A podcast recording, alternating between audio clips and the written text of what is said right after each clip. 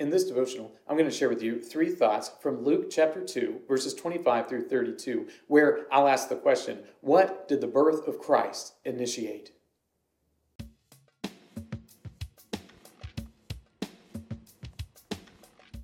Luke chapter 2, verses 25 through 32 says, Now there was a man in Jerusalem whose name was Simeon, and this man was righteous and devout, waiting for the consolation of Israel, and the Holy Spirit was upon him.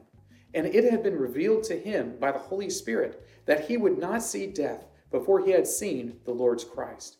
And he came in the Spirit into the temple. And when the parents brought in the child Jesus to do for him according to the custom of the law, he took him up in his arms and blessed God and said, Lord, now you are letting your servant depart in peace according to your word.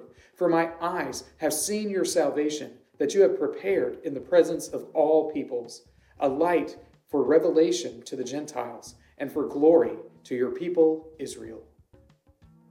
So, Simeon is a faithful servant of the Lord, and he is a prophet in his own right. The Holy Spirit informs him that he will see the consolation of Israel. He will see the Messiah that the people of Israel had been waiting on for so very long. He was going to see the suffering servant before he died. So he knew that the Lord was ushering in this great plan of redemption during his lifetime.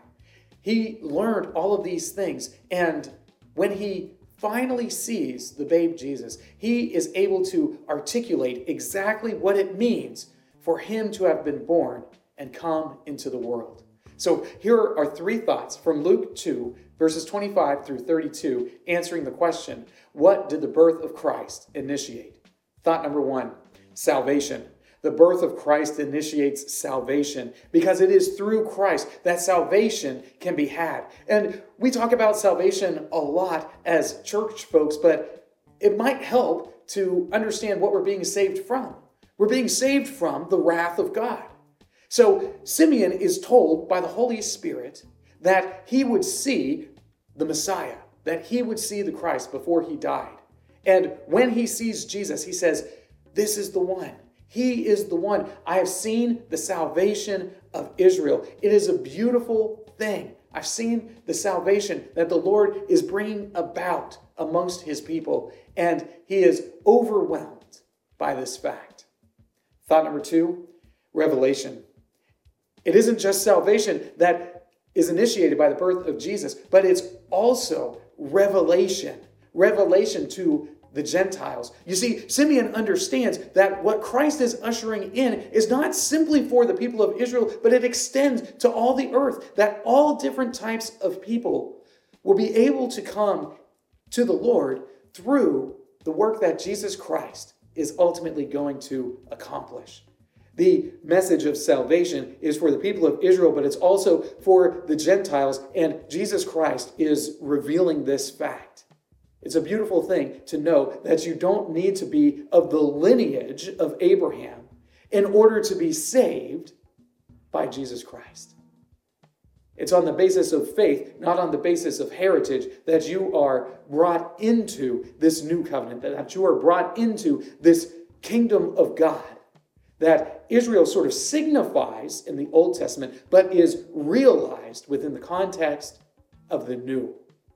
The revelation that comes to the Gentiles is this revelation that it is through Christ that God is reconciling a sinful people to himself. Thought number three glory. Jesus Christ signifies glory being brought to the people of Israel.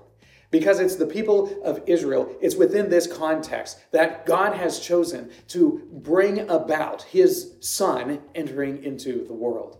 It is in the context of the people of Israel that God has revealed his plan to creation. So when Jesus Christ is born, he is initiating the glory of Israel because he is, in fact, the great glory of Israel. You see, Jesus is the culmination of all of the promises made to Abraham and Isaac and Jacob. Jesus is the culmination of all of the promises that were articulated to Moses in the law. Jesus is the culmination of all of the promises of the prophets that were given throughout the history of the people of Israel. They are fulfilled in the one person, Jesus Christ. And it's because of this, he is the ultimate glory for the people of Israel. And it is through him that Israel will be seen for what they are the means by which God accomplishes his ultimate purpose for the redemption of his people here in the world. These three thoughts come from the assigned reading of Luke chapters 1 and 2. If you'd like to read through the Bible with me, you can do so by subscribing to this channel, by clicking on the link in the description, or by joining the Facebook group Through the Bible, where we are reading the text of Scripture together.